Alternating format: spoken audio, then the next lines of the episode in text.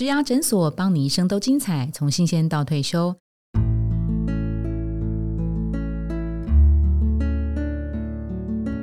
Hello，大家好，我是主持人 Pola。一零四职牙诊所 Podcast，我们在八月份推出的“如何脱颖而出，成为职场 MVP” 的系列，其中呢第四周我们会播出“如何让主管非我不可”。我们邀请到这一周的来宾，他是智深科技人资长薛雅玲 Vicky。Hello，Hello，大家好，我是智深科技人资长 Vicky。好哦，我们待会呢会请 Vicky 来分享他的职涯历程当中，曾经被他或者是主管呃非要不可的员工典范的故事。他其实，在呃电脑跟消费性电子制造业已经待了超过二十年的时间。在置身之前，其实他在红海的整个集团呢，特别是呃派驻在中国大陆非常长的一段时间。其实 Vicky 的丰功伟业不少，他在很年轻的时候啊，就已经获得呃那个人资长里面其实最佳表现的一个很重要的一个奖项。那在中国大陆的成绩有目共睹，特别是跟郭董之间的互动，待会 Vicky 应该也可以好好的说一下。OK，嗯，那我来分享三个故事，其实也是我觉得三项现在的在职场上面蛮重要具备的能力。第一个，第一个跟 mobility 会比较关系，可移动性比较有关系。可移动性对过去就是我在我在红海，那我负责除了 China 之外，也有海外厂，就是越南厂啊、印度厂的建厂。嗯，哦，那。在建厂初期，其实是最辛苦的，嗯，就是因为零到一嘛，零到一的过程通常是辛苦的，嗯，那这时候其实你要离家背景，要愿意去做开疆辟土的第一波的人，就特别的辛苦，嗯，那在我的自己的 staff 里面呢，就有一位他是呃。他是跟其他人比较不一样，就是说，他虽然在他他是 China 的同事哈，那他的 family 当然都在 China，嗯，那其他人要外外派的话，当然都会考虑说家人啊、小孩，那他同样有这样的顾虑，但是他知道说，呃，这一个呃建厂的这个专案其实对整个呃企业是非常重要的，嗯，那他就告诉我，他自己跟我报名说，呃，Vicky，我愿意先做第一波的这个身先士卒，先做这一个呃呃。先前者好，先过去，那他就马上去申请了呃 visa，然后呢派驻本来是先讲一年的时间，但一年的时间之后，他其实觉得说，嗯，他跟他自己跟我申请说，我觉得呃有初有成效，但是可能我留下来会帮忙当地的 HR 再更多一些，把我们的原本的制度可以 copy 到印度厂，然后再把它 localize 变成当地的 policy，嗯，所以他主动的提出来说，呃，他愿意在多留下来半年的时间，嗯这其实对对于我们在做这个新厂区的建立，这是非常不容易的事情。嗯嗯，因为通常我们都要用一些 incentive，嗯，哦，要劝说、威逼利诱、劝说，然后要到一个海外的地方去，因为。语言不同，文化不同，跨文化的问题，还有饮食，嗯，哦，当然印度，其实大家可以知道，那印度的这个咖喱不是每一个人都喜欢的，对，所以，所以我觉得这个是在我的呃过去呃的 step 里面，我觉得有一个比较比较特别有印象，就是他主动的去做这件事情。那你你当初要征召勇士们去印度的时候，曾经找不到。应该是说，我们 kick off 这个 project，然后我们开始要 recruit，就是一些 team member，project team member。对。那一开始，当然大家就会左顾右盼嘛，对，就是呃，就能够不要出发就不要出发嘛，对。但是他就是思考了一下，回去跟家人商量完，他其实就告诉我说，他可以愿意。做专案的一员，他有他有 family 吗？就是有亲，对我是家人、小孩，有高堂老母这样子，有有有都有，就是因为有，所以我才会觉得呃非常 appreciate，就是他做的这样子的事情。嗯，那应应该一一般来说，我们也会有一些西卷的 policy，可是因为呃会牵扯到小孩读书啊、就学等等，而且新的厂区没有人知道当地的状况什么，他也不不可能贸然就把家人就一起。他年纪多大？大概三十出头，三十出头的男生，对。就是想要拼的时候，嗯，对，所以他还你还不用等到就是诱之以利，动之以情，完全都不用的时候，还没有用到那一步的时候，英雄就举手了。对，那他在那个第一年的时候，他如何？他适应的还 OK 吗？然后他在什么时候又主动举手说“我加码半年”？其实他第一年的时候非常不 OK，尤其是他非常害怕一个动物叫做壁虎。嗯，他非常害怕，那叫壁虎。嗯，那因为小时候他有壁虎，壁虎就是掉到脸上过。哦，对，所以他有他有这样的梦魇。嗯，那很不幸的，在我们在印度厂区很多，嗯，很多。然后第一天晚上，基本上他基基本上就是无法入眠的状态。嗯，然后是过了大概快半年，才慢慢克服，假装没有看到他，与壁虎共枕。对，假装没有看到他，嗯嗯，这是这是真实的。然后他派在印度是帮忙部建那个 HR 的团队吗？哎，还。帮忙部建 HR 团队，还要招募当地的人，是他做了呃，我们开疆辟土的这个伙伴要做的事情有蛮多，一个就是你的食衣住行嘛，嗯，食衣住行，我们 HR 基本上每一个新的，就像我们要。建一个新的办公室，我们不要谈印度，我们就算在台湾要建一个，要租一个新的 office，总是要有人去 set up 所有的这个内部的装修，桌椅、空调、水电什么有的没的。那当然，水电那些会有厂务人员，但是以跟人相关的住宿、住宿、吃饭、交通，对，尤其是印度这个地方是非常特别的。呃，那员工是每天他基本上都要回家，嗯，所以我们的交通车最高时候。同时到达八十辆交通车，嗯嗯，就是不同的 A B C D E 路线，就是让你要沿路接，然后下班再沿路回，嗯嗯，对，所以他就要去做这样的事情。那包含说有哪些的需求是呃在 China 这边要先派派人支援，是。有哪些是要从当地去做部件，嗯哼，所以当地的渠道啊、招募渠道啊、要找什么样的人呢，嗯哼，都是要从头开始。OK OK，对，所以这个来自。河北的中国的员工的移动性让你印象深刻，别人都左顾右盼或装作没听到，不要点名点到我的时候，他自己主动举手了，或者是说有人说老板我也很想去，可是因为我家人或是等等等等等，就是很多的，你知道你也你也你也不忍，你也不忍心逼逼他，就是一定要就范，嗯嗯嗯，对，所以所以所以这位同仁我是比较有印象的。另外两个故事，呃，我谈，我先谈雇主品牌的部分。同样是在呃，在呃富士康，那当然现在在自身我也做了同样的事情，就是因为雇主品牌这一个这个议题其实越来越重要，非常非常重要。那我自己又是比较不一样的，我自己觉得我是不一样的 HR，自己是读张师大人资所出来，但是因为我做了很多 HR 可能比较不会做的事情，比如说我们自己去盖。就是在园区里面，我们有自己的呃合作社，或是说这个实习商店。嗯，啊，我们在学校里面跟学校要了四十平的地，嗯，然后在学校做实习商店。嗯，那目的是为了有一阵子我们在转型做电商人才。嗯，对，那转型做电商人才，我们就变变成说，哎，那我就是把，因为我之前是高雄高商，嗯，我就把我这个产学合作的这曾经走过的路，把它实践在。在在 China，对，那我觉得 HR，那你既然要去招电商的人才，那你自己也要有这样的 mindset 才可以。嗯，所以我们在我们的园区大概呃四万多人的一个园区，嗯，好，那我在里面也弄了一个实习商店。嗯哼，那店员跟店长是谁呢？就是 HR 的伙伴，而且是每一个月轮。就是每一个月这个方选招募的方选，你就你就你就去当店员店长。嗯，那你要做的事情就是诶 promotion，比如说我们现在今年是八月哈，八月就一定有八八节。嗯，八八节那你的。你要促销什么东西？你的产品怎么进？然后你的进货、你的库存怎么管理？哇！你们的 HR 还要专门那个，还要同时身兼是店长或行销，对不对？对对对。然后他，因为他有这样的 accountability，而且我们内部竞赛，就是年度销售最好的那个月，Top Sales 的店长会有奖金，会有一些奖励 incentive，所以他们就很卖力。那特别是有些人本来有开店的想法，哎，历练完之后，他的哇。原来开一家店不是那么容易的，不是这么简单的事情。对，所以，我们把就是这个可能一般 HR 不会去做开店这件事情。对呀，好，我只能说你创举了，真的。第二个事情就是做跟 HR 比较不相关，当然就是说我们去做这个 O O to O，就是 online offline 的这个招募，因为像。呃，像我们的呃电子制造业，其实 operator 是非常大量的。嗯嗯。那像过去我服务的呃 BG 大概就十万人嘛。嗯。那我们的作业员大概就八八九千人，那人次是非常的多。嗯。对，那每每个月的这个招募跟流失流动率是非常高的。嗯。啊，那怎么样？本来传统都是请就是中介嘛。嗯。啊，做做人员的这引引荐。嗯。但是我们我就想说，哎，怎么样可以从店到消费者那个概念中间不要有。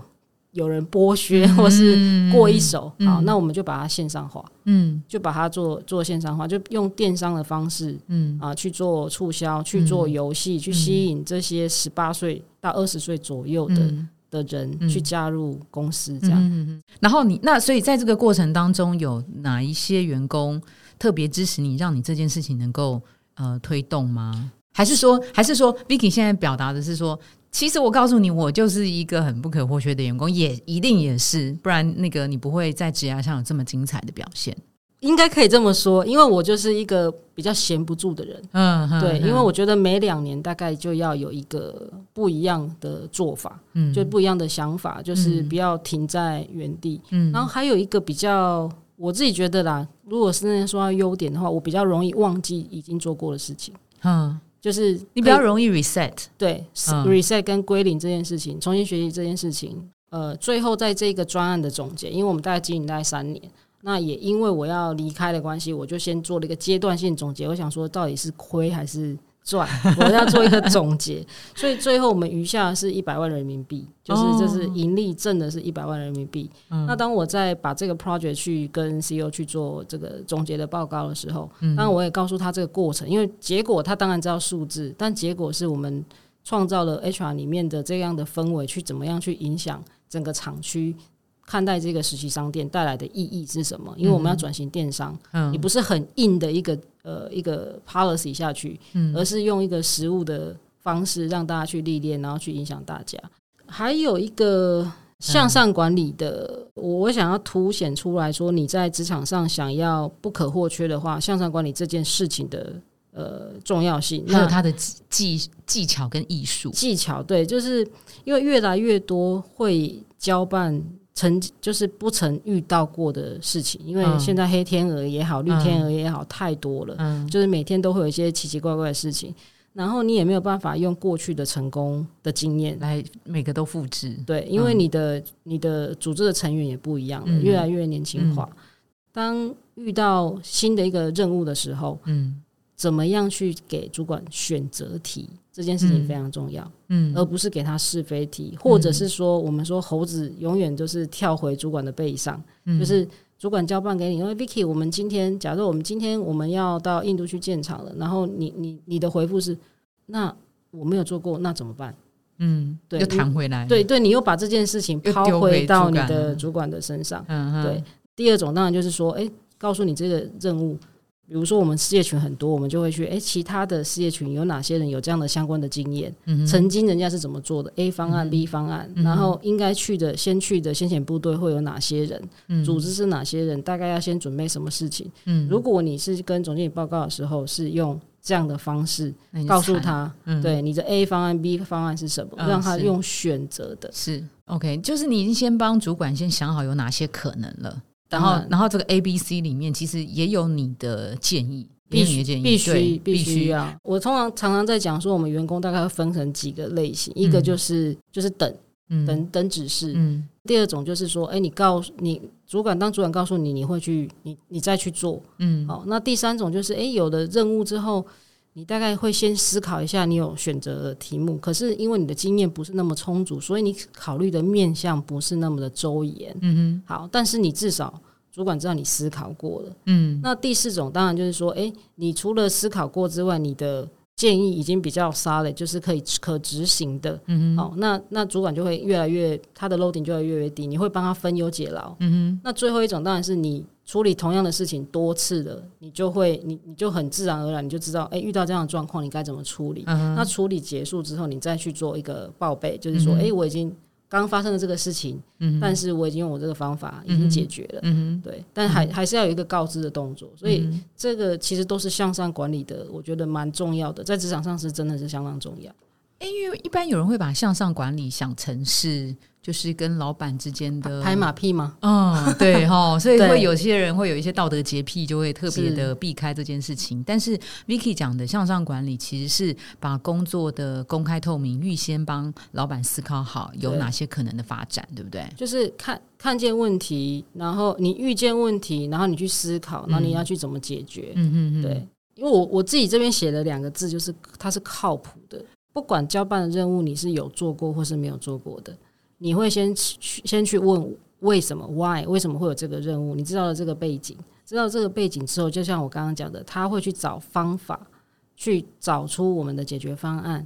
然后呢，告诉主管说，我想过了，我要解决这件事情或达成这样的目标，我必须要这样做。相对来说，有可能有时候要需要资源，需要 budget，嗯，因为不也不是所有的事情都不用成不用成本的，但他可以把这样的事情具体的这样提出来，而且最重要的是可以落地，嗯哼，就是有的有的人是很会说，嗯，就是说的非常的漂亮，然后饼也画的很大，对，但是当落地的时候，就是呃，并没有没有并没有完没有办法把它完成，所以他所谓靠谱就是他。不怕事，对他碰到事情，他他他不但负责，而且他当责的把它承担下来。承担下来之后呢，会经过一定的过程思考，然后最后要执行的时候，会很毅力的把它执行到呃真正最后一步，并且把这件事情跟他的老板做回复。是好，所以这个就是那个 Vicky 刚刚解释的靠谱。那如果我们反过来问啊，什么样的人才是老板真的没有非要不可的？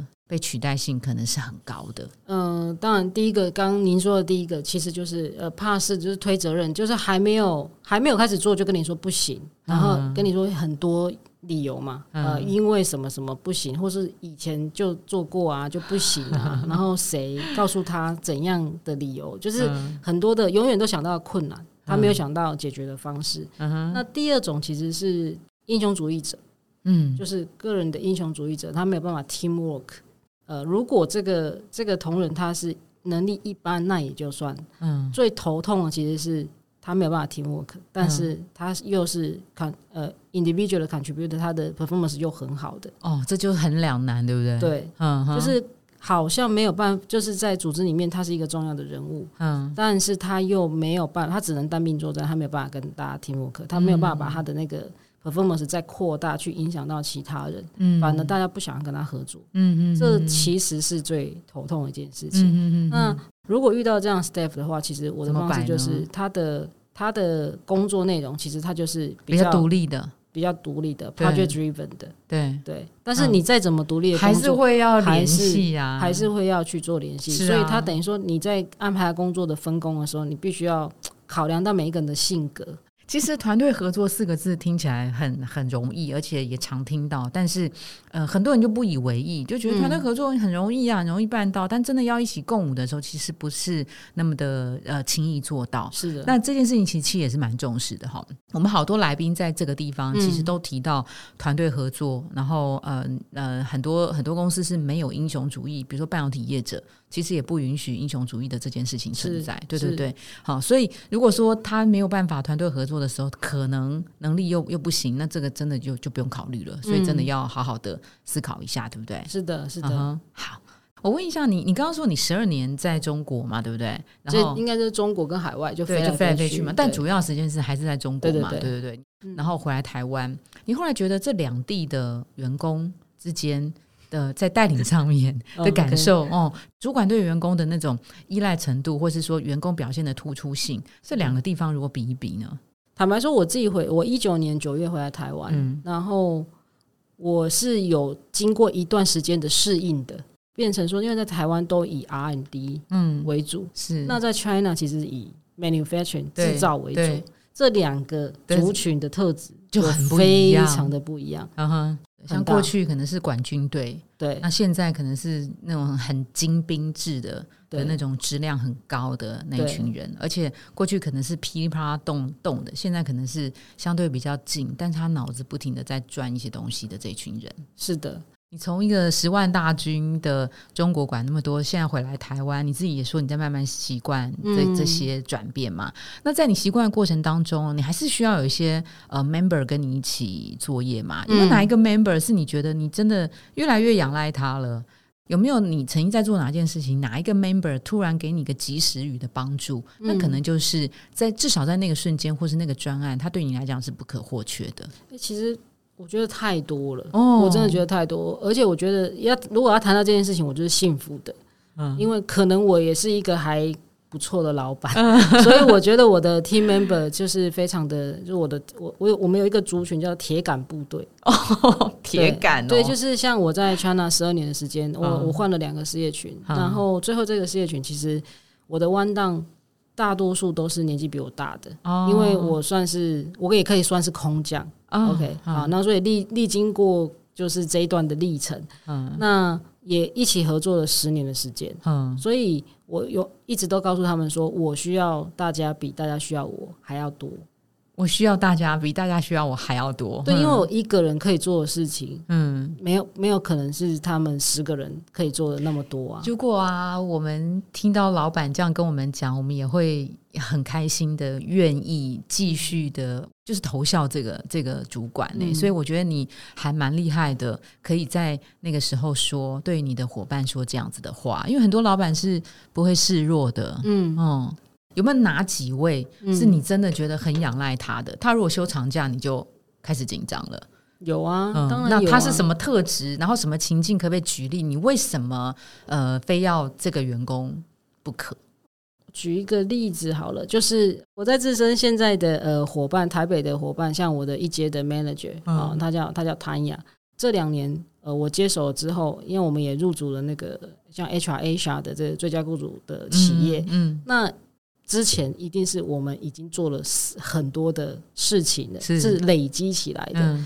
那其实呃，要去做这样的变革，因为自身它是一个比较四十年的公司了。好，那董事长请请我来做 HR，我相信我自己的使命是他想要有一些新的中新世新世代的一些想法。是好，那当你要做这样的事情的时候，你必须要有跟你呃。有同样的理念，想要做一些改变的人，嗯嗯好，那这样子的时候，我觉得呃，这个伙伴对我来说就非常的重要。我举一个例子好了，像我们今年其实呃，大家如果到那个瑞光路的话，瑞光路六六九号哦，在自身七月份才刚就是 remodel，就是工作所谓的一楼跟 B one 的员工餐厅，结合我们考量的就是现在移动办公的趋势，我们把整个。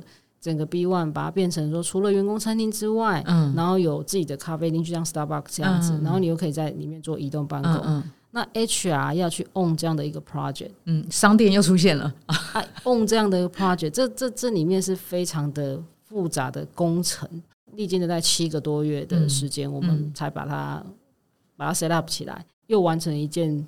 不可能的任务吧？所以，所以这个 member 他的几个特质就是说，呃，在你想改变的情境之下，他也很想改变。是，所以他的特质是他就是想要突破现状，然后而且他有很坚毅的执行力，至少在这七个月期间可以让这个专案能够顺利完成。别人不做的，别人不敢做的，这个员工非常的想做，然后也跟你一起完成这件事情。是因为要做要做改变，其实就要做很多跨部门的沟通。